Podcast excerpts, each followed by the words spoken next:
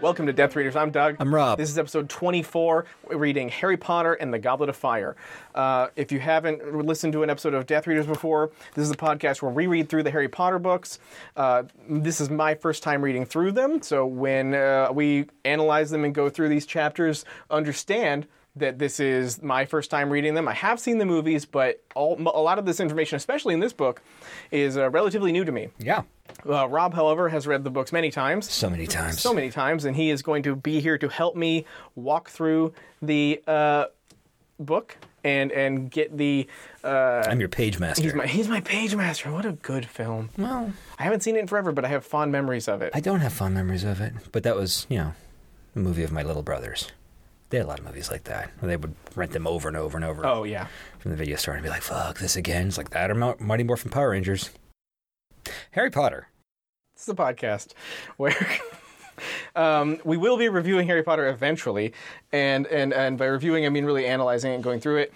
Uh, these this episode of uh, Death Readers will be addressing chapters 14, 15, and 16 of Harry Potter uh, and the Goblet of Fire. Sure. So if you've been reading along, uh, that's where we are. Which we have suggested that you do. Yeah, we're gonna we're started we've started suggesting that you if you read along it might work. You know, it took us four books to figure that Well, out. I mean, we thought we honestly thought everybody had read it Right? besides me. Well, I the- was the only person in the world who hasn't read that this. they understood that they needed to read along. Well, the other problem is with reading along. It's not really a problem, but it occurs to me that maybe when you read along, if you don't know the things I'm going to fucking spoil because I know things that I'm going to talk about that happen way later, Oh, that's true. in the series. That's a good point. You're going to be spoiled for something. So if you haven't read Harry Potter, and you're only read up to this point. I don't know. Maybe wait till we finish the series. I'm not going to apologize for spoiling. That's what I'm saying. I'm saying it now. Well, keep me s- secured. But for the listener, we have to be f- we part of what we have to do here is we have to share our pure thoughts and what we Yeah. really think. So if that involves spoiling a couple things, which my notes in these chapters might, will definitely do. Um, we're we're gonna have to accept that. So, uh, without further ado, actually, there's, not, This is there's, always going to be a do. there's an adieu. Um, the adieu is our housekeeping because I remembered that we had some from last episode that I didn't rectify. So, Oh, right. and I didn't tell you about what it was. So this is gonna be fresh. Yeah, I think you I just told mentioned there you was we had something. it. Yeah. Yeah. So this is from two episodes This is from ago. two episodes ago when we, we first are introduced to the concept of house elf slavery. Right. e-, and I made a comment uh, or an analysis about how it feels extra icky that they're called house elves because of American slavery uh, titlings. and Right. issues. Very various. It feels it feels it feels bad. It feels like it it calls to mind reflections of that, which is icky and horrible, and I don't like feeling like that's in a kid's book.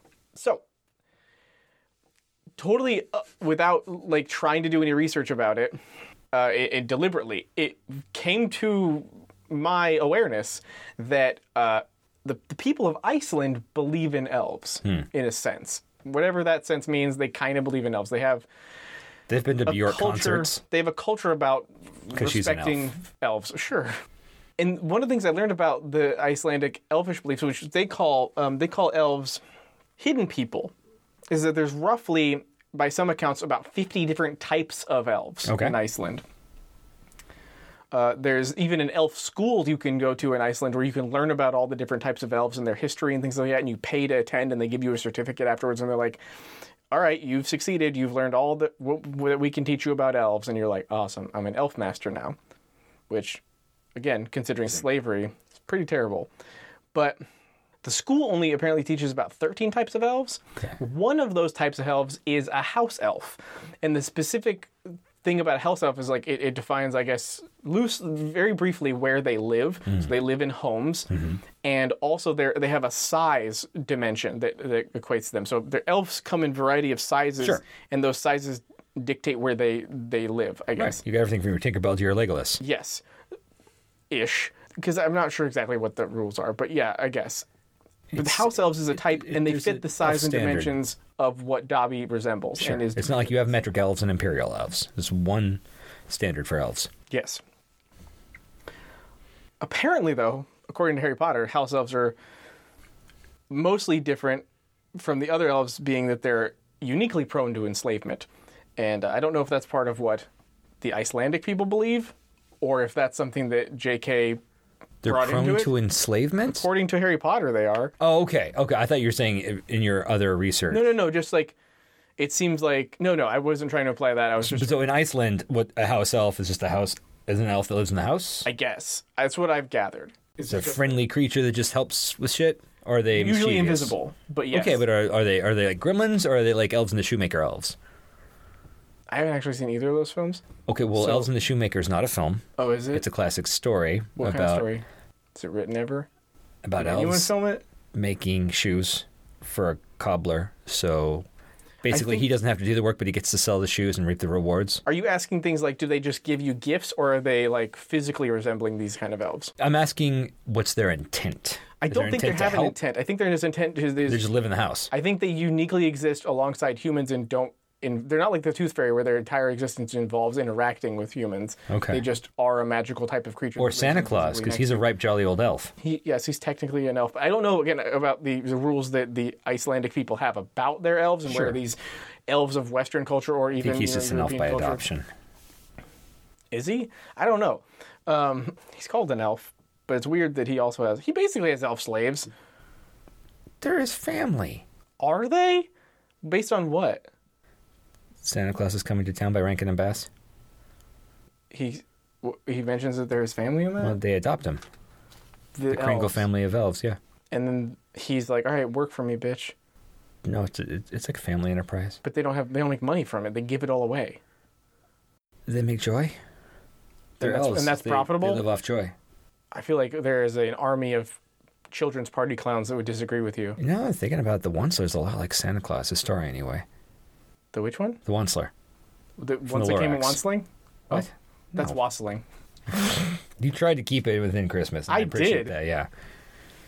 Do you know that good King Wenceslaus's name is Wenceslaus? As opposed to? I always thought it was good King Wenceslas, end of name. Oh no, it's Wenceslas. I'm His not full done. name. I'm not done. Good King Wenceslas. He lost. Something. Shut up. Last looked out on the Feast of Stephen. Oh But it's no. no, it's Wenceslas looked out yeah. on the feast. Of... This is just like in um, Bohemian Rhapsody. I haven't seen it. No, the, the song. Which song? Bohemian Rhapsody. Got it. you son of a bitch. Um, Mama just killed a man. Yes. I thought his mom killed a man. I thought No, she he took was his pleading gun. to his mother. I thought she took his gun, put it, and then he went to jail for her, which seemed very operatic. This is interesting because this is kind of what our podcast is about, in the sense that it's about interpreting something That's true. and talking about it. But then one day, I just I heard that comma, and he's saying, "Mama, I'm talking to you." yeah. I just killed Pregnant a man. pause. Pregnant pause. I just killed a man. I like my version better. Like Mama got so enraged, she went and killed somebody, and he took the fall for her. I guess. That's fine. I'm glad you experienced two versions of that song. That's true. Most people only get the one. That's right. For you, you're on a special level. I feel like I've derailed what we were talking about. House elves. Mm-hmm. I got us back. Yeah. so they're, Very generous. they're uh, it's it's more of a description of a a a size, shape, and and dwelling of an elf. It would be like uh, like a woodpecker is a type of bird. It isn't like, and it, it, and this name describes what it does. It pecks wood. That's like what apparently like what house. It's very literal. no, it's two of my favorite words. Bird and House elf? describe. So we So- can start Let's begin.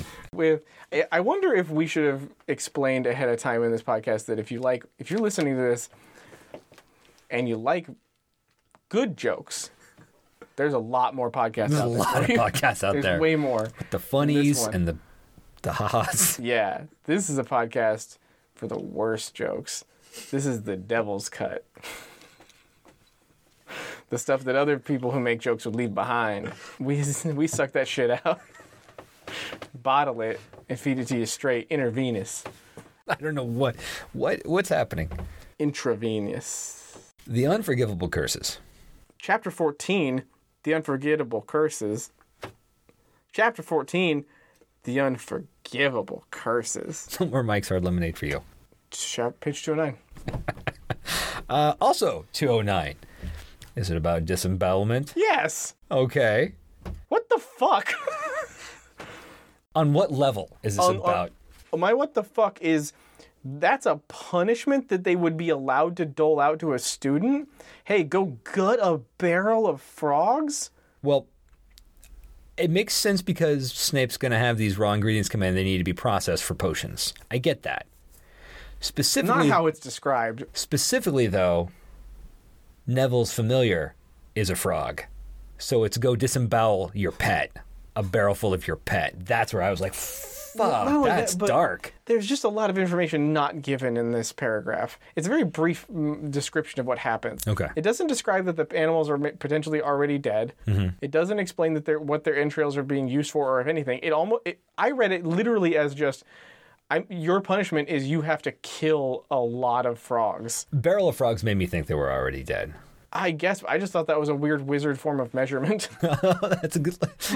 yeah, a bushel, a pack, Yeah. a barrel of frogs. right, a makes sense. murder. I did like the detail about having to clean out under his Under his fingernails. nails. It's so fucked up. I, I it ju- it just was like it felt like a new low for Hogwarts of like horribleness Mm-hmm. and like just feeling like I'm I'm missing the whimsy mark here. it, it was. I, I, I felt like Snape specifically selected that because Neville had Trevor, That makes sense. which is fucked up on Snape's part. No, it is, but at least it has like it's it makes more sense than just kill a bunch of animals because I Yeah. said so. Page two twenty. Two twenty. Do you have anything before two twenty? Nope, I have something on two twenty, but Okay, I'll go you first. go first. I'm conflicted Oh no. with with Mad Eye Moody. oh, I think that's is it about Neville?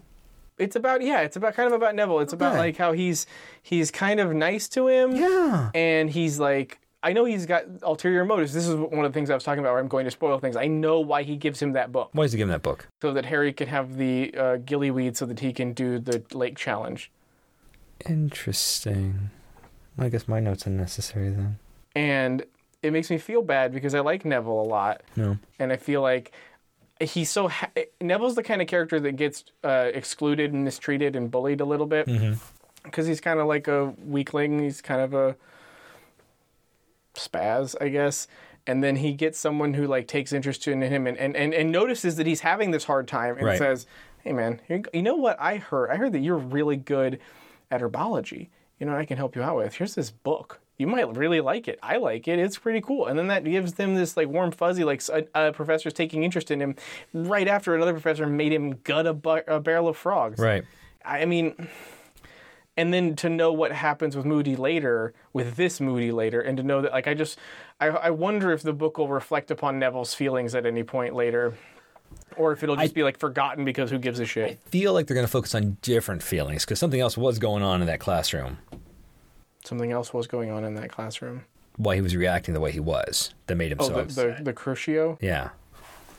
Cruciatus curse Yeah. was bothering him, very much like the other one bothered Harry. Yeah, and those so those will come up later. Yeah, so Um, they're not they're not gonna They're not spoiling it, probably talk about Neville's feelings of betrayal, though that would be very interesting. yet. right?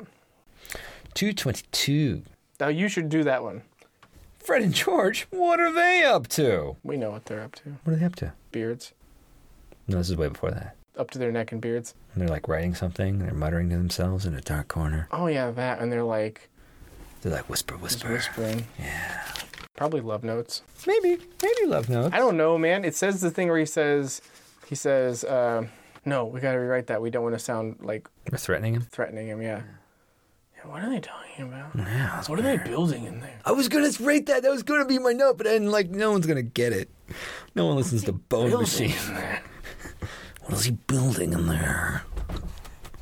Yeah, I- so I don't know that song, It's pretty much just that. but there's a but there's a movie about En Enron Okay. that has that song. in Oh, it really? A lot. Yeah, a whole That's lot. weird because I mean it's just really a spoken word piece. Right, but it's it's the idea is like it's about like mystery and like being like conniving or like you're you're, you're plotting, right? And the idea was that was what the people in Enron were doing. They were behind closed doors that were locked up. So it's all these exterior shots of this building, and then it has that song playing. And she's like, "What is he building in there?" It might not. It might not. Because they also Enron famously had like no product to sell, I guess. So it was like, "What is? How are they successful if they have nothing?" So it's a little on the nose. It is, but like I don't know. It, it's it's a good movie. I forget what it's called, but. sm- The Enron movie Smartest with guy in the room is that it? oh maybe. I don't remember. I actually don't know if it was on Bone Machine, so I apologize if I was wrong about that. Some of my favorite things are on Bone Machine. Z- Okay. 223. Go for it, man, man. Harry predicts his own death by decapitation. Yep. Wow. We know he. Here's no spoiler, guys. Stop here if you don't like spoilers. Mm-hmm. While we do know that he dies Yes. i- in the series, in the book series, Yeah. we also know he comes back to life. Right. So, in a way, we don't know that he's failed at predicting his own death. Right. I thought about this too. So, it's like. All the other predictions have a habit of turning up to be correct. Right. And, and Trelawney uh, later is like, I like these. You guys did a really good job. Yeah. And it's like, like I said, it, it goes, lends to what I was talking about earlier in previous episodes about how the thing about divination is you have to just re- let go, which is what the boys do. Yeah. They just let go and go, and this will happen, and they just they fill it out, and they sense, uh, in a like, sense, they what's- write their own destiny. That writing where you're not paying attention and like Free form, no, you're literally just writing Stream of and- consciousness? No, and like spirits take over and and shit comes out that way. spirits take over. Yeah, that's what I'm saying. It's a it's a it's a it's a mo- it's a mode of divination where you're just writing without paying attention, not Are you free talking about form. possession? no, it, well, I forget it. God, you ruined everything. You don't ruin everything, Doug. I'm sorry I said that. Is- I'm gonna haunt you when you're dead. That's weird. That's a weird thing to say. Two twenty six. You have Well, I- anything before that? Yep. Um, do you have your book here? Can you open up to page 224 and write to the top? God damn. Let me actually let me do it really quick because I don't. Aye. I want to make sure I know where it is. I will open it to it and I will hand you the book. Thank you. Okay. Uh, would you do me a favor and read the first line of the ch- uh, page 224? What's in the box? He asked, pointing at it. Once more with feeling. What's in the box? What's in the box, man? What's in the box? so my note here is that the Triwizard Tournament takes place in 1994. Seven comes out in 1995. oh shit. So, probably produced in 94, like made in 94. Coincidence? Mm-hmm. No. Probably Not yeah. at all. In any Oh, way, no. no. way. Not a Wait. What? They're completely unrelated, is what I'm Oh. saying. But I'm glad we did this then. I'm glad we spent valuable time on this. it's just you can't you can't write what's in the box. I should never have made you read that one passage that one time. Which one passage? Is, I it? don't even remember. Doesn't matter. Is it the one where you made me go back and read the thing to rub in my face that I was wrong? Yes. That's not what I'm. I've done I- this twice to you where I haven't done that. Oh, I know. Where it I feel made you that- read something that, that- opened up the. please read open it. to page number. like please a- read it back to the like, board. Like a lawyer. Yeah. Yes. 225 is my next one. Please.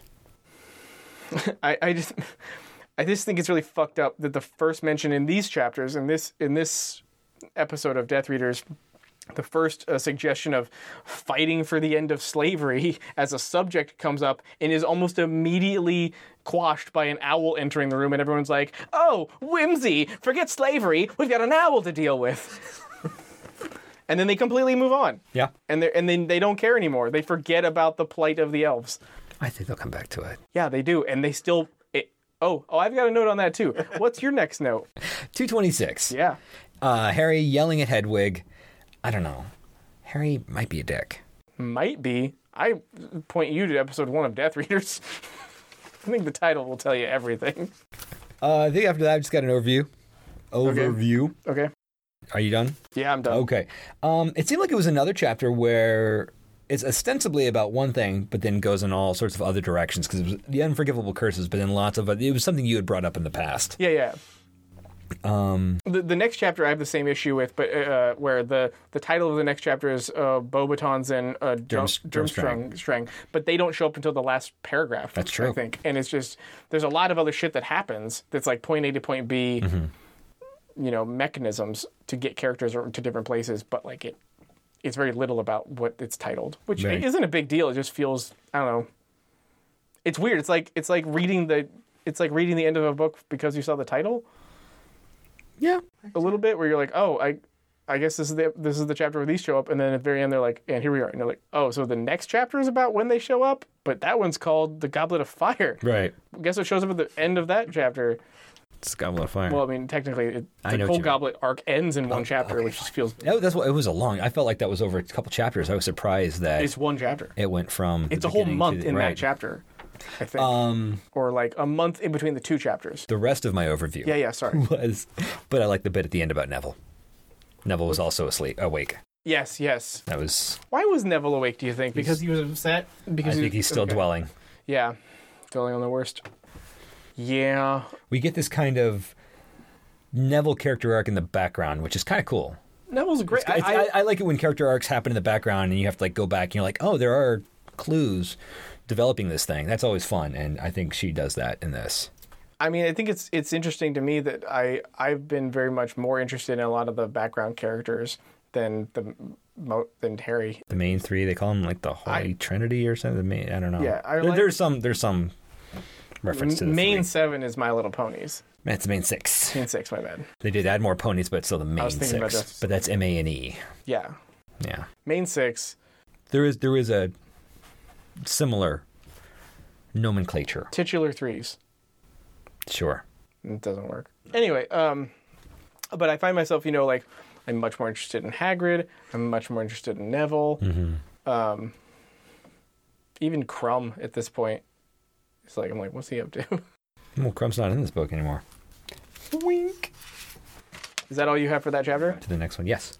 All right, we move on to chapter 15. Bebeton and Durmstrong. All right, I have page 229. Um, before we even get into that, Okay. I've got a definition. All right. And this is funny because this only came to my attention within the last couple of months. I saw there was a phrase, phrase a German phrase called Sturm und Drang. Like Drumstrung. Yeah. Okay. Um, which is clearly where she got it. Right. It's a late 18th century German literature mo- or literary movement characterized by works containing rousing action and high emotionalism, often dealing with the individual's revolt against society or turmoil. Thanks to Merriam-Webster for that. But that's just a little bit of etymology. That's kind of what Harry Potter's about. That's probably what Victor Crumb's all about. Yeah, but like I mean the I don't mean the character, I mean the series. The book series is kind of about a lot of action and turmoil. Mm-hmm. But then again, that just describes most modern storytelling. Makes me wonder what Bobaton is derived from. Uh, it's Mandalorian. It stands for Boba Fett. Boba Fett. Probably Fee. Boba Fee. He is famously French. So famous. But of course, Lord Vader. I will get that rascally Han Solo for you. Apologies to everyone, everywhere. This is. There's no more unique of a podcast than this podcast because there's no place that this podcast could exist besides here. I have no idea what's happening. Um, no. Um, Okay, page 229. two thirty-one. So it's you. It's all. It's always you, been you. so this is kind of what you were talking about a little bit ago. Um, it's the Hedwig stuff. Uh, I really, really like th- this page 229 is where we get a little bit more of that Hedwig stuff, where Hedwig is like really well characterized. Like she she's loyal and devoted, but also really disappointed in Harry and, and, her- and what I what I think of is more of like her partner. Sure. I don't have a better way to describe that relationship because they work together to do things. Um, but like, I like that Hedwig expects more from Harry, and is like disappointed when he doesn't. Like when she's like, "Fine, I guess I have to keep giving," Right. and that's just that's how this relationship goes. You fucking brat. And then, I I, I like that. I wish that Harry could like. I mean, I wish maybe he'll figure it out eventually. Maybe Hedwig will just like everyone else be like, "Well, he's the chosen one." so He's also only fourteen. Stupid. I hate that excuse. I'm tired of that excuse. Fuck you, Harry. Grow up.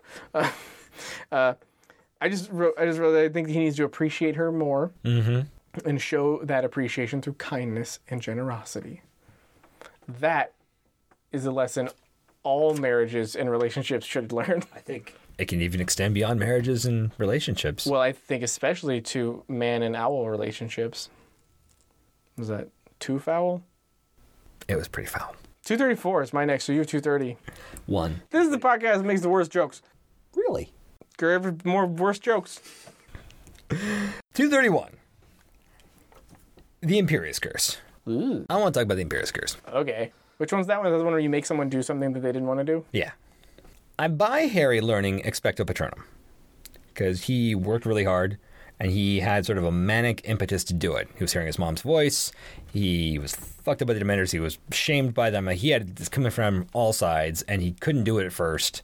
He worked fucking hard, like a crazy. He he got her, he went Hermione. He went full Hermione to learn the the expected patronum. Being able to throw off the Imperius curse suddenly is very Mary Sue. I feel what you're saying there. I think that. Oh, you're not done. I wasn't quite done. Okay, go ahead. Um, and then I did allow that maybe, because a little voice spoke up in the back of his head, it wasn't his voice that threw off the Oh, that's Imperius interesting. curse. That wasn't what I was thinking, but I like that. That works. I I can appreciate that. My my thought was more that at this point Harry's already done. He's already like done three crazy big adventures. yeah. to where maybe he has a little bit more fortitude than uh, a, a normal person his age, and that the resistance to the Imperious Curse is mostly just like resilience. Mm-hmm. It's mostly it seems to be it's written like he just it's willpower. It's just his ability to say no harder than the other person says yes, Right. which I feel like is very in line with his character so far. Is it? I think so. I think that Okay. Harry does a really good job of, um, i i you know, being a brat, like of being like, no, I get what I want. I like even if it, even if it means that I'm going to make your life hell because I'm not getting what I want, then my my needs shift and what what I want doesn't become what I had previously wanted. It becomes making you miserable. and if that is what it takes to throw off this curse, he's got that in spades. That's true. So I, I that didn't bother me. It was, I mean, it didn't it didn't bother me or make me doubt that Harry couldn't be the most bratty kid in Hogwarts. Okay. um, and that seems like how you fight your way out of the Imperious Curse. Like it's it's basically saying no, you can't tell me what to do. Right. It's just it's just having that strongest emotion. Well, as we have talked about, some of his dickish brattiness could easily come from Voldemort. Yeah, Mm-hmm. And Voldemort has crazy willpower, is one of the things he's famous for. Do you think this is related to that? I, now that you mention it, it could totally be. I, I didn't think that the voice was a literal voice. a literal Voldemort. Sure, sure, voice. sure, sure. I thought it was like your internal like self, like your. well, I don't think there's necessarily a I felt like it was more ego. Voldemort consciousness in Harry.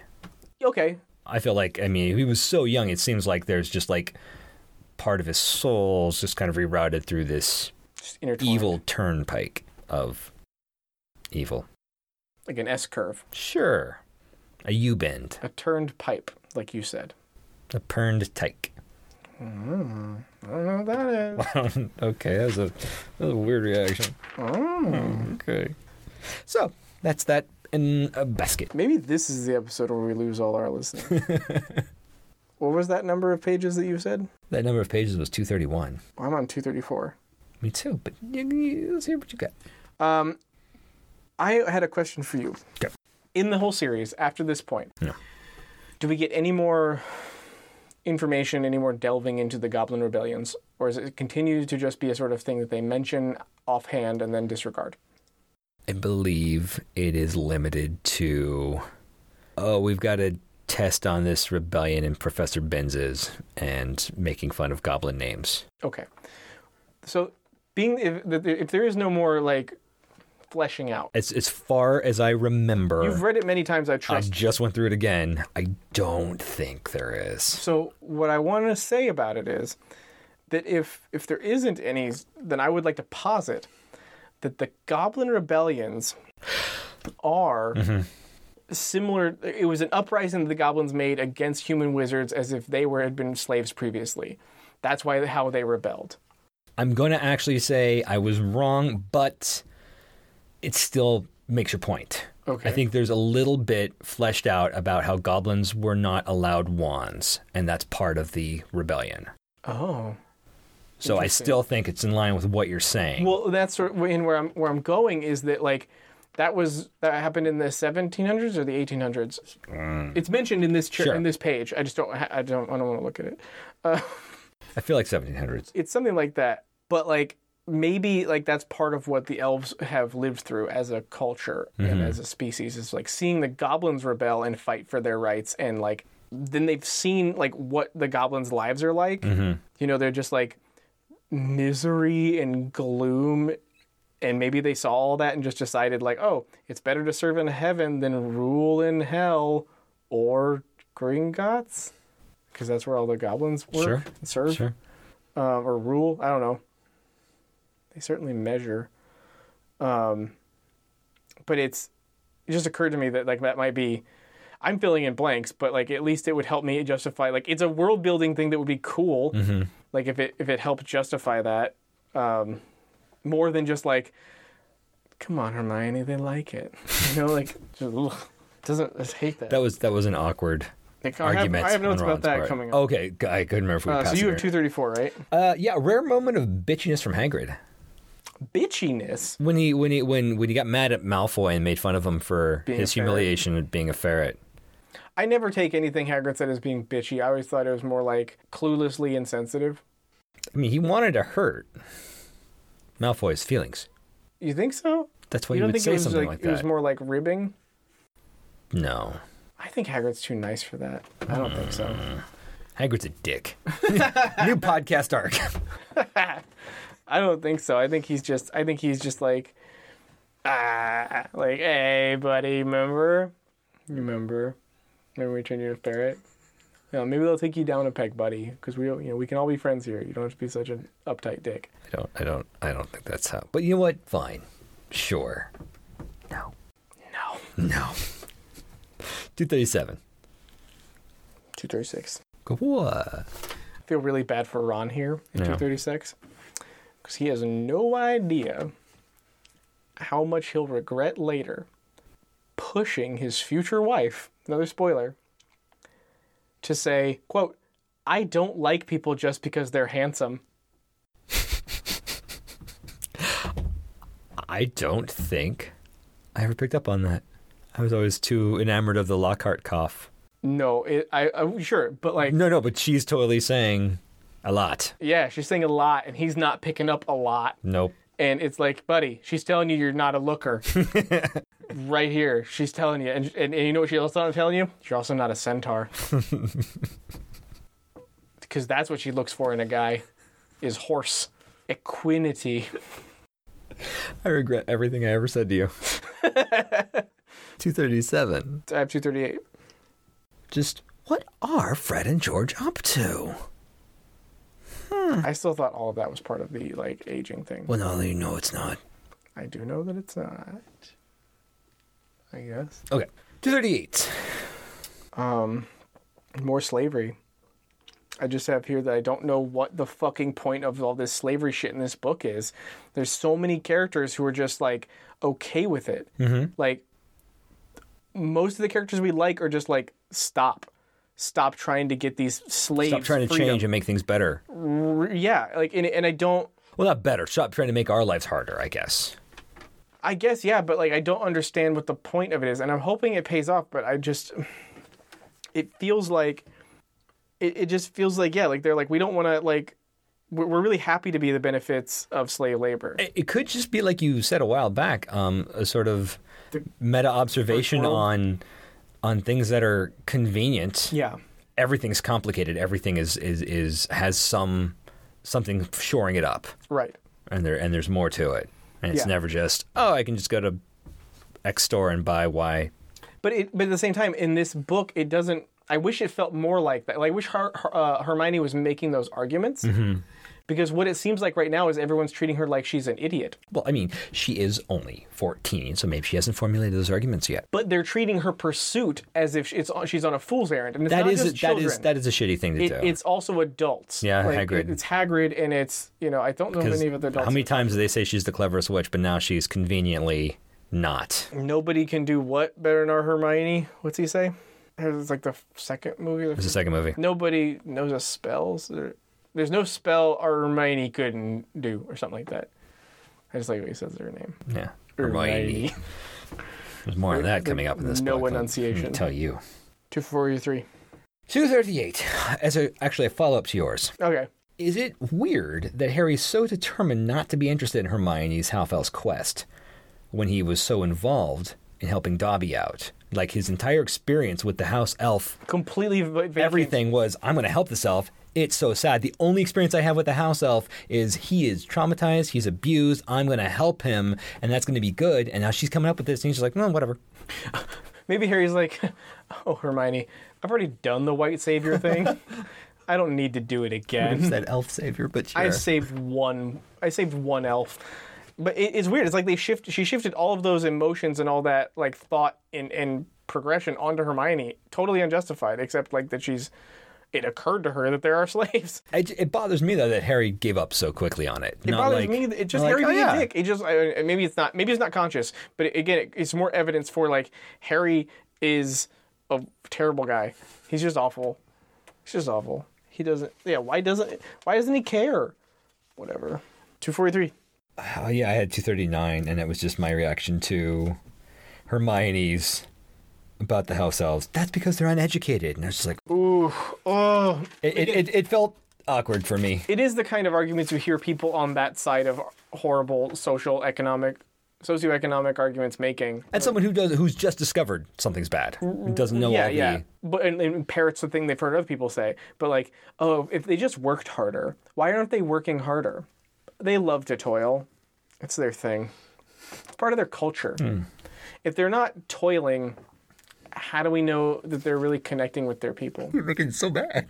I mean, I know, but damn. This just feels like shit I've heard people say. Oh, you have heard people say that. Yeah, it's terrible. It is terrible.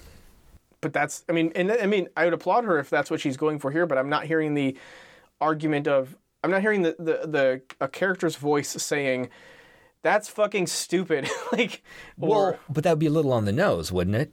or, but it's 270 pages into a book and But it's not a book about that. If it was 270 pages into a book all about freeing the elves, but it is all about one of the three major characters arc so far her entire arc so far is about this and Yeah, but we haven't seen her. We haven't been with her in the library doing that. She's been popping in to be to like check in, like, oh, I'm still on this, and then out. I think my point is, it, it, for such a for the most heavy topic in the book, it's treated like the lightest thing. It's Okay. treated like a Z plot line. okay, and that feels disrespectful uh, or at least to something so heavy.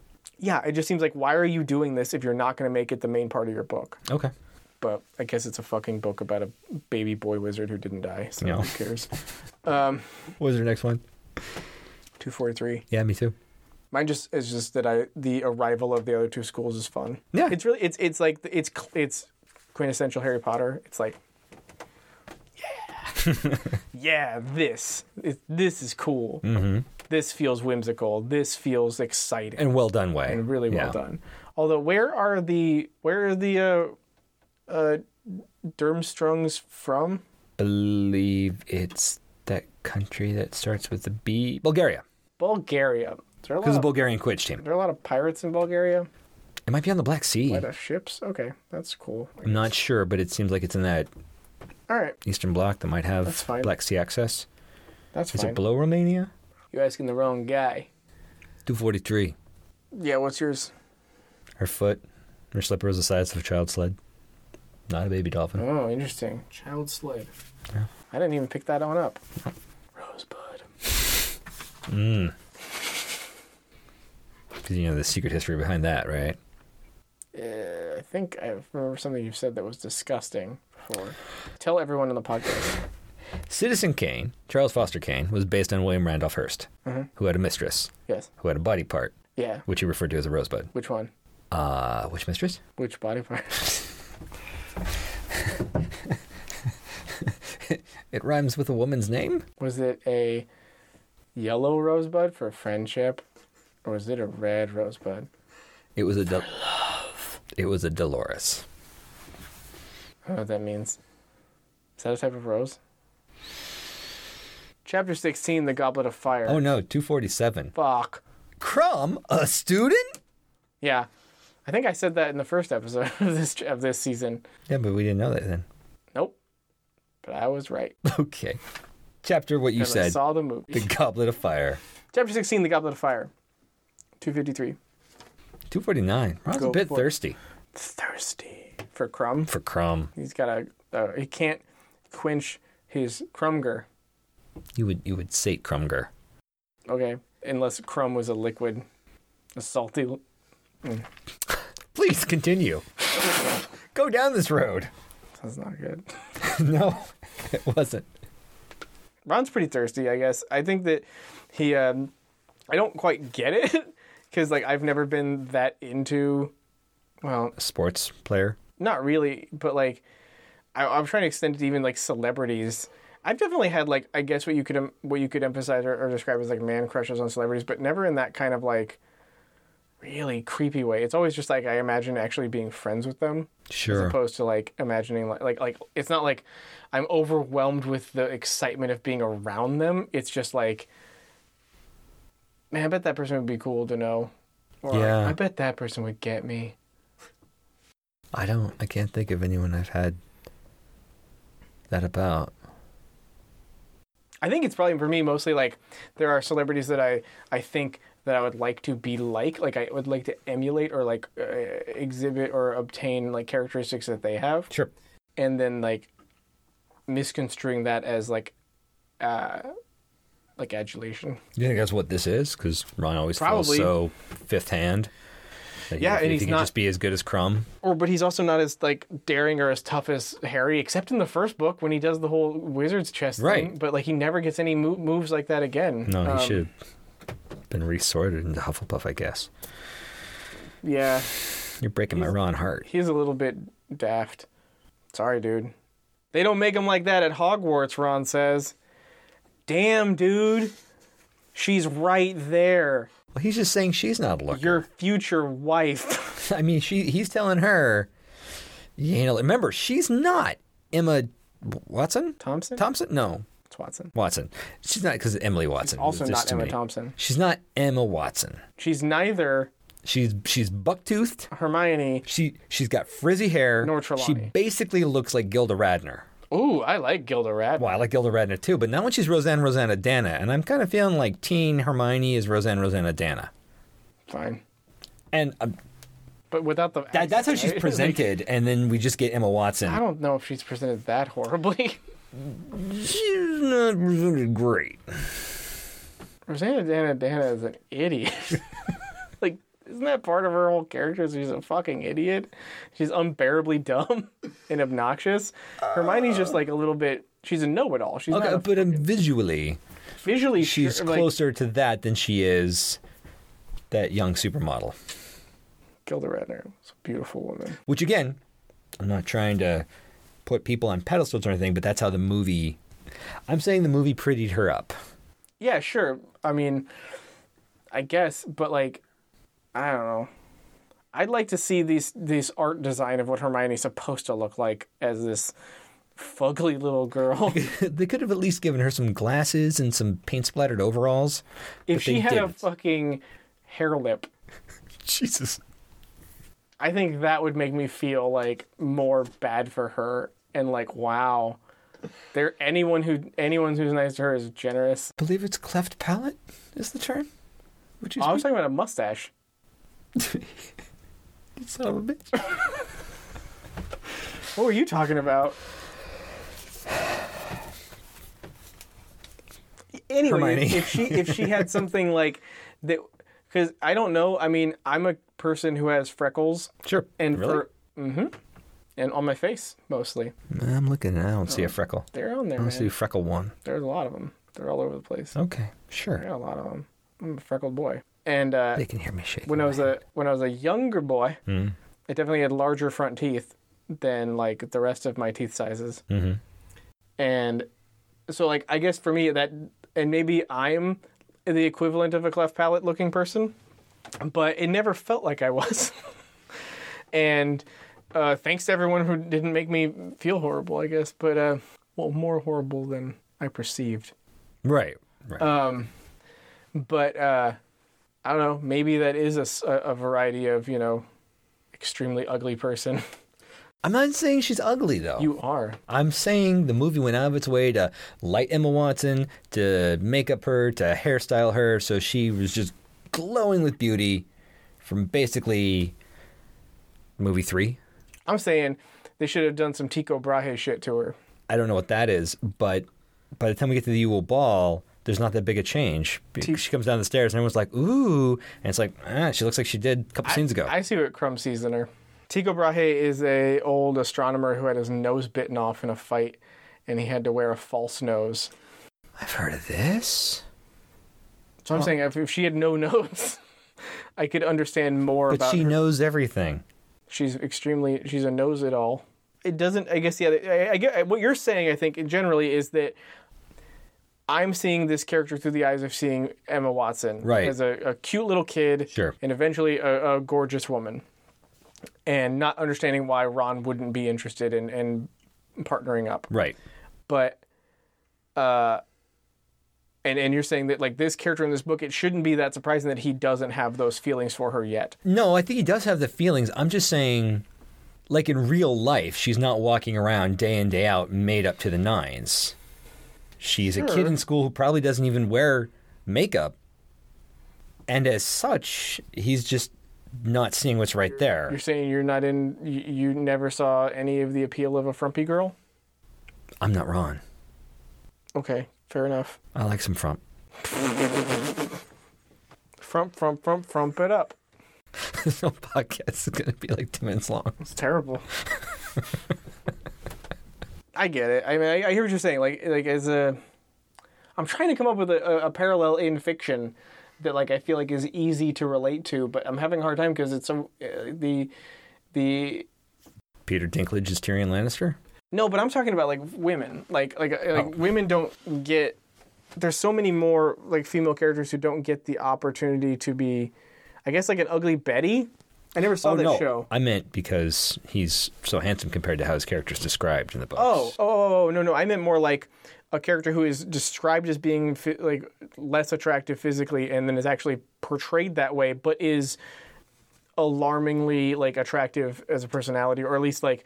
What about um, Professor Trelawney? Yeah, but again, she's played by like a pretty. Attractive, Yeah, but she is not made to look it's mostly the glasses, and that's not that doesn't get that frizzy hair. She does don't have weird a things problem with with her frizzy mouth. hair. She does like a. I'm not saying you have a problem with it. She is not made up the way Emma Watson's made up. Emma Thompson is She's made in the first down. movie. In the first movie, Hermione has Thompson's not in- crazy Oh. frizzly hair. Yeah, She's super cute. she she just looks like a little kid. Yeah. Oh, they all look like little kids. Teenagers look awkward. There's n- there's very little about awkward about Hermione in the movies. Yeah, fair enough. So it's your little kid movie one, little kid movie two, stunning for the rest of the movies. I don't want to fixate on her looks. That's not what I'm trying to do here. I'm just saying there's a discrepancy between the way the movie. I, I, I here's the thing. I'm not seeing the written. It's not addressed in the book very much about how she looks. Okay. It, it just isn't really present. I, I think it is. It's just it's hard I'm- to you just gloss over those. You, you they say bushy hair in book four. You think bushy hair of the kid in movie one. Sure, but I'm I'm saying like if she has such, I, if it was something like, man, she her buck teeth are so big she can't eat very well. Like she has trouble fitting broccoli in her mouth because oh her teeth get in the way. Something like that. Just wait. Just wait. Just wait. Hermione can only eat soup because her teeth are too big. Or maybe Engorgio teeth. Oh. It's like like a rabbit, like big, like like not even Bugs Bunny teeth, like the rabbit from Frosty the Snowman. That's what I thought of. if only you could see my face right now. I was like, can't. That was weird. Happy birthday. Because it's Frosty the Snowman. Right. No, I know. Oh, so you can rank it in bass, but I can't. I didn't say you couldn't. You're ranking in bass hole. You're ranking, The worst jokes on the You're internet. ranking and bassing your in yourself. See, I topped your worstness. well, I know we're both The racking our- podcast of misfit toys. That was Nobody wants to listen to a Charlie in the box. Okay. Um. I. What were we talking about? You were talking about. Her, uh, I was talking about the thing Ron said. Oh, and uh, like, well, but, like, but, but with the foreknowledge of They'll, knowing that they'll he's. make him like that at Hogwarts. yeah, but knowing that he's going to like, first off, that's super objectifying. But also, he's going to end up with this woman. Right. He's saying these things about other women too, and it's just like, dude, you have a lifetime of eating those words ahead of you, and it just reminds me that nobody dumbs like Ron. I think, and I posit, that the events of this Triwizard tournament, which we don't know of yet, Mm. but I know of, and I know how badly it goes, I think they would have gone completely differently if uh, Dennis Creevy had been 17 at the time of the Triwizard tournament. Tell me more. I think that Dennis Creevy at 17 could take down Voldemort in his prime. So I don't think I know there was a dentist pop up. What was it again? he uh, stands up uh, on, Oh, right. on the table or something to see the, the, the hat pop the names out, but he can barely see. He still can't see over people's heads because he's so short. He's such a baller. he's so fucking tough. That kid's the best. Dennis Creevy's pretty cool. He's so cool. Should have been Dennis Creevy in the Goblet of Fire. It should have been. It should have been just Dennis Cre- you know, reading. I would even read this story if it was just Dennis Creevy being like, if it, if it was just oh god, if it was just the Dennis Creevy books where he's just watching Harry Potter like from a distance and he's like, I don't care, I'm Dennis Creevy. I'm Dennis fucking Creevy. Everyone here's going to know my name. I'm the boy who lived after falling into the lake at night. uh, 255. Just uh, Moody Yeah. and Yep. Kakarov. yes. You, me. How would he know? How would he have be able to, to swing that that panache? To be fair, all he had to do was reply. Let's let's say I'm someone you think I am, but I'm not that person, and you are surprised by my presence, and you go, "You say you." You. Hmm, I don't know this guy. He seems to know me. What will I say? I got it. Me. Okay. Yeah. I mean, I guess, but like, I wouldn't respond that way. I guess is the tough part. Like, I would go, I would go, ah, this person's addressing me. I don't know them, and I would every time I would just it's like a I would be little- a bad impersonator. I'm I'm just saying it, it harkens back to the um I would just go, what I- are you doing teaching? Yeah, it does. It's got, it's like got a lot of sass. It's got some sass, but specifically I really like this Moody. which is disappointing. fu- problematic and disappointing Right. and, and and funny because later Moody is more like he's often described, but this Moody is is a, Here's my he's, problem. he's a cool guy. I keep reading this movie as David Tennant. I keep reading it with his full Scottish accent. like, Which is funny because Brendan Gleeson is Irish. oh, interesting. No, but I, I'm definitely reading it as David Tennant the entire time. and not Dr. Tennant. No, with no, his no. English accent with proper It's- Scrooge yeah. McDuck Tennant. Yes. yes. It's a great show. Sure. You should watch it. I won't. Well, I I bought every season. Yeah. That, now who's now who's making David Tennant a Scrooge by giving him all your money? Oh, that's a good point. You should be the Scrooge. Save your money. Well, I'm, I'm giving Disney my money. Fight the bourgeoisie. Save your money. I will, but not not when it's Disney. The most bourgeoisie. Yeah, but everyone else, Di- Disney and Apple, Uh, other than, uh, Disney, Apple Aside can from have the my two money. biggest yes, Disney and Apple can have my money. Everyone else, I will fight the bourgeoisie. Disney, Apple, and Amazon can Yeah. have my money. at, at a certain point that'll Everyone literally, else. literally just be the only companies you can do business with so then you'll you'll be just a perfect slave Disney, Apple, Amazon, and Starbucks. After that, fighting the bourgeoisie. starbucks I know, it was the f- fourth one that came to mind. i got to page 268 Uh, I'm actually out of notes. all right so line on 268 where somebody says a few people kept checking their watches Yeah. can watches work without batteries unless you're they're like wind ups Yeah. they how did that work This don't make wind up watches. ugh lame And yeah, I'm sure the wizards have watchmakers. nerds get a fucking I mean, calculator watch harry didn't you see the sword and the stone? I think they're all higgitus, piggitus, wicketus watch. 271 when when Har- is the cliffhanger Yeah. harry potter's name comes out of the goblet of fire Yeah. and I've, I've had this thought of like now the book feels like it started 271 pages in we're into the book But I mean, that's so like, like, what, 500 pages left? half of uh, stephen king's it feels really fucking long I do feel it's about the length. You should actually, no, you can't. I think it's about the length of uh, the sorcerer's stone. the was that? sorcerer's stone oh um Or was that in the 300s? yeah I- i think that book is about 300 pages or a little bit maybe a little bit more maybe almost four but still it's nowhere near was this book eight 715 ish we're not i know that we're not halfway through this book already and we're 271 pages into it i think we might we're not even going to be halfway through it maybe halfway through it by the end of next episode 224 the original it looks like if, if this is if, if my information is correct the original page count of harry potter and the philosopher's stone is 223 so this book where we are is more than that by the time we did the first season of this show yeah this many pages in we were done yeah we, we could move on to another book by then. This book has at least two books in it. That's a fair statement. And the only reason I'm saying it is because it just, I feel it. I feel it when I read it. I feel like, holy fuck, when's this book gonna start? Like, There's some of the stuff has to be established. You got to have establishing before. But I see I what don't you're think saying. you There's do. A, no, I don't think so because I don't feel like people pick up the. you I- couldn't pick up the book and be like, at the school Hogwarts, there's a Triwizard tournament. Harry got selected. I feel like there are Why is plenty that Of, bad? I feel like there's plenty of books and, and, and books out there that connect stories between the between the books in a series that aren't like and now the first half of this book will be reintroducing you to the world.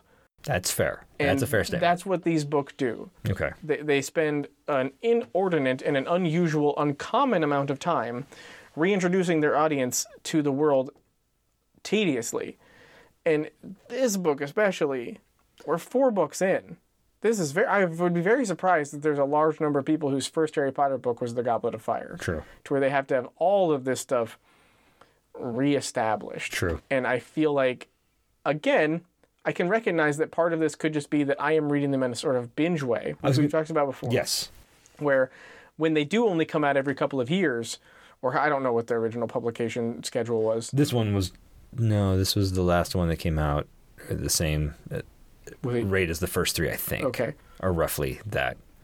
Well, w- in that being the case, I can appreciate it. I can appreciate needing to refresh your audience. Right, because not everybody's going to be going through them over and over again. Or, yeah, or or be like, well, the next one's coming out. I better remind myself of where we left off and rereading the last one. right. So I can kind of appreciate that. It just feels inordinately long. And you are from a more binge watching culture. I am. I, we are at this point. Yeah, I'm very much in, invested in, in the binge experience, which I guess, yeah, in a lot of ways is going to diminish my appreciation of a lot of different entertainment. Someone referenced Hee Haw today, and I was like, I'll never fucking watch that. I did watch that, but it's because it was on. I never enjoyed it. I did inhale. I don't even really know what it is about. Is Hee Haw? Was Hee Haw that? It wasn't the goofy '60s comedy show, was it? It was. Oh, it was. Well, Oh, no, no, well- whoa, whoa, whoa. it's not laughing. That might be what I'm thinking. It's of. like- what's the one with Goldie Hawn? Laughing. Yeah, that's what I'm thinking It's like a hillbilly laughing. of. Horse apples. Horse apples, overalls, blumpkins. Nope. right. Straw hats. Yep.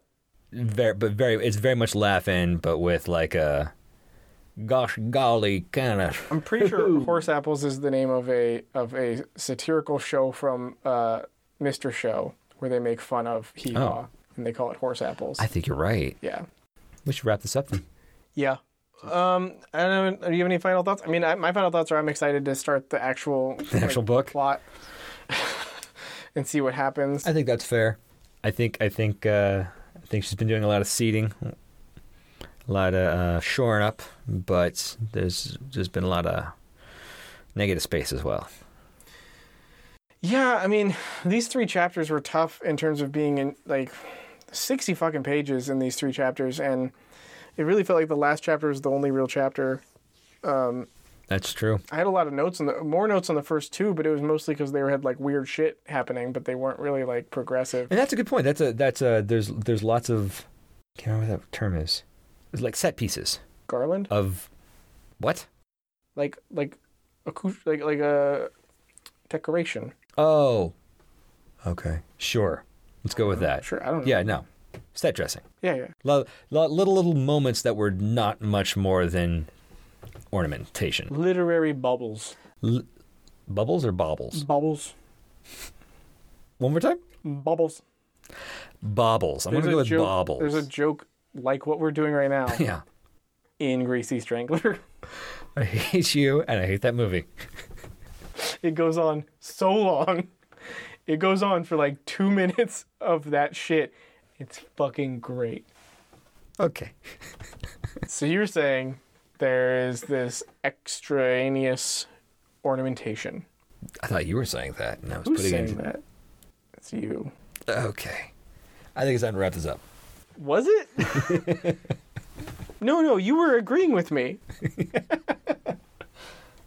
What's in the box? Um, Jesus Christ.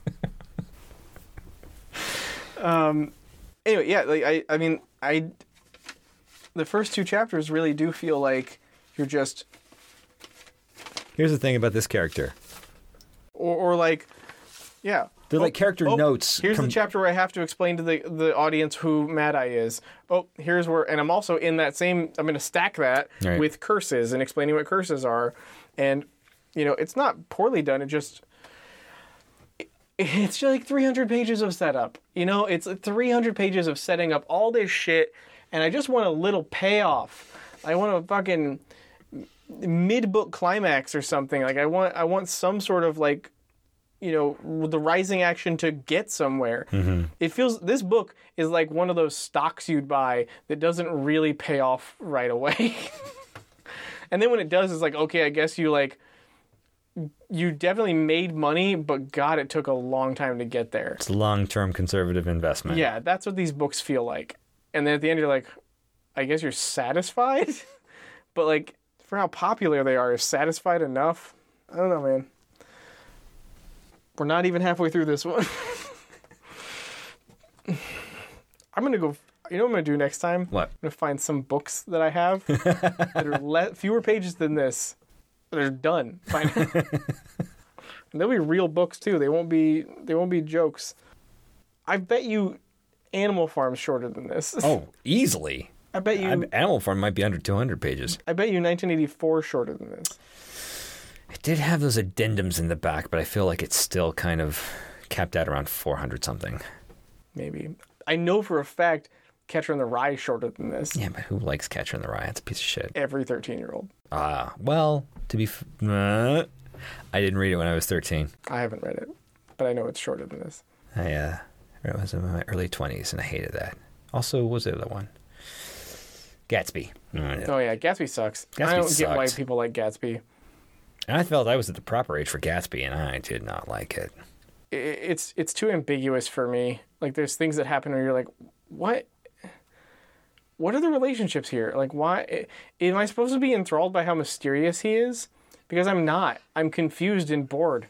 I guess in the sense that that kind of attitude was outrageous back when the book was written. Same with Catcher in the Rye. Yeah. He had thoughts that maybe people had, but nobody ever wrote about or admitted to having. Right. Like people being cynical, like the concept of cynicism. Yeah. And so I guess that could be refreshing to people only reading other types of books. But after a while, you can go, okay, that was a breakout, but let's move on because it's not mind blowing. nah. I uh, but also like what I wonder if things like what is the point of continuing to teach young people to read these books in school? Yeah. They just suck. If Right, they just or- have if their relevance has faded. Right. Or are we just trying to recapture that same cultural zeitgeist over and over? or- we should yeah, have it. yeah. We should move on. Yeah, exactly. Actually, I had somebody tell me that uh, years ago about like it was uh, very insightful, but the idea of like, what does it say about our culture that we're so obsessed with the, we're still so preoccupied and obsessed with the concept of the strong man, whether or not you want to look at it like a superhero or an action movie star, we're obsessed with it. Why? Sure. What is it about, or, or specifically with like Marvel superheroes, like what is it about the the social uh, you know narratives that those sort of had in the 60s that we're still clamoring to and like clinging to why is it that we have such a hard time accepting new characters as opposed to just we can't let go of these characters that are established in the 60s originally at least and I, I mean i think it's fair to argue though that they're they may have been founded in the 60s but they're they they change and evolve as all like long form serials do Mm-hmm. to become whatever the modern writer wants to make them as. They become they they become less of a character and more of a like a brush. If you're painting, they become a, a tool to achieve a piece of art as Okay. opposed to the focal point of the art. Just so not unlike Harry Potter. I guess, but he doesn't do anything. Like I mean, he he, has fights no, evil. He I guess I just don't find his arc interesting. Ah, I think maybe that's it. Is I just don't find his arc interesting. I find other people's arcs more interesting than his, and it, he seems very bland. I want his is pretty stereotypical hero's journey. it's uncomplicated. Like Yeah. I mean, maybe again, but like I'm also a person who's definitely like he he has a little bit of like the betrayal of like Empire Strikes Back c- is, is that Luke Skywalker goes through of like you know realizing who his father is and things like that. Like Harry has that where he realizes things about his life and, and like through the last couple books, especially the last one, and then it, more in this one that he has to come to terms with. And there's darkness and, and tragedy, and he overcomes it. But like The whole thing boils down to I'm more special than I thought I was, and everyone likes me secretly. maybe I'll find more enjoyment in it when it it gets to the point where Harry overcomes the evil and darkness that someone else put in him in spite of it. Like like despite being burdened with that evilness and that darkness, he still becomes a hero and like a good person. so the last couple chapters of book seven. It's just the la- that's it. The last couple, cool. The part where he's at the train station with with his uh, wife and uh, and best friend's sister in law, and watching their kids go to Hogwarts. That part, because that was the last couple minutes of the movie. Uh, really? Huh. I wonder if the books will end that way. Well, that was Death Readers. sorry, this is a slap happy episode again. I'm sorry, everyone. I'm not. You all deserve better. No. You know what you deserve. And it's this. Well, uh, we're going to go through a couple of chapters next time. Same, probably same amount, chapters 17, 18, and 19. I think it'll be the same. It's, I think it's roughly the same amount of pages as this uh, episode went Is it? through. Yeah. Well, maybe more will happen. Well, I think more will happen, but whether or not it'll be earth shattering is, uh, I guess, the question of the day. It's about six pages. Some interesting things are going to happen. I feel. I feel like you're right. The next, the next book's starting. Yeah, the next book. Or this book. This book is starting. You said it, man. All right. Well, on that note, uh, thank, this is Death Readers. Uh, I'm Doug. I'm Rob. Thanks for listening. Thank you. If you've enjoyed this podcast, please rate and review on Apple Podcasts and follow us on Podbean. These reviews might seem silly, but they actually help us out a lot. Check us out on Twitter at Real Death Reader. If you want more Death Readers content, there's more available by joining Death Readers Patreon at www.patreon.com slash deathreaders. If you hate us and want to tell us how terrible we are, please send all hate mail comments to our Reddit account, u slash deathreaders. I haven't been excited about Halloween for a long time. Like a year? Yeah, about. Almost exactly a year. It's, it's pretty close to that. A little under. What's wrong? You okay? Yeah, the, the red bottom is coloring the water, so it looks like cranberry urine. it isn't cranberry urine because cranberries don't urinate. Doesn't taste like it either. No. You wanted to make me spit that. I did. I did. I admit it. being able to throw off the Imperious Curse suddenly is very Mary Sue. Harry Sue? You said that before. Uh, I know I have, but I'm bringing it back because I forgot I had, and it sounded really clever. And I'm like, wow, whoever came up with that was a genius. it was you a couple episodes ago, He was a genius. just because I know your spending habits. My wife listens to this podcast. Shut up. Sometimes. Usually she's asleep by now, so that's okay. yeah, we're way past her being tolerating being. late. Although we could be stealing into her subconscious, and she'll be hearing this. Ooh, that's an interesting prospect. It is an interesting prospect. Um, what can we do with that? It's sinister but innocent. Sinistant?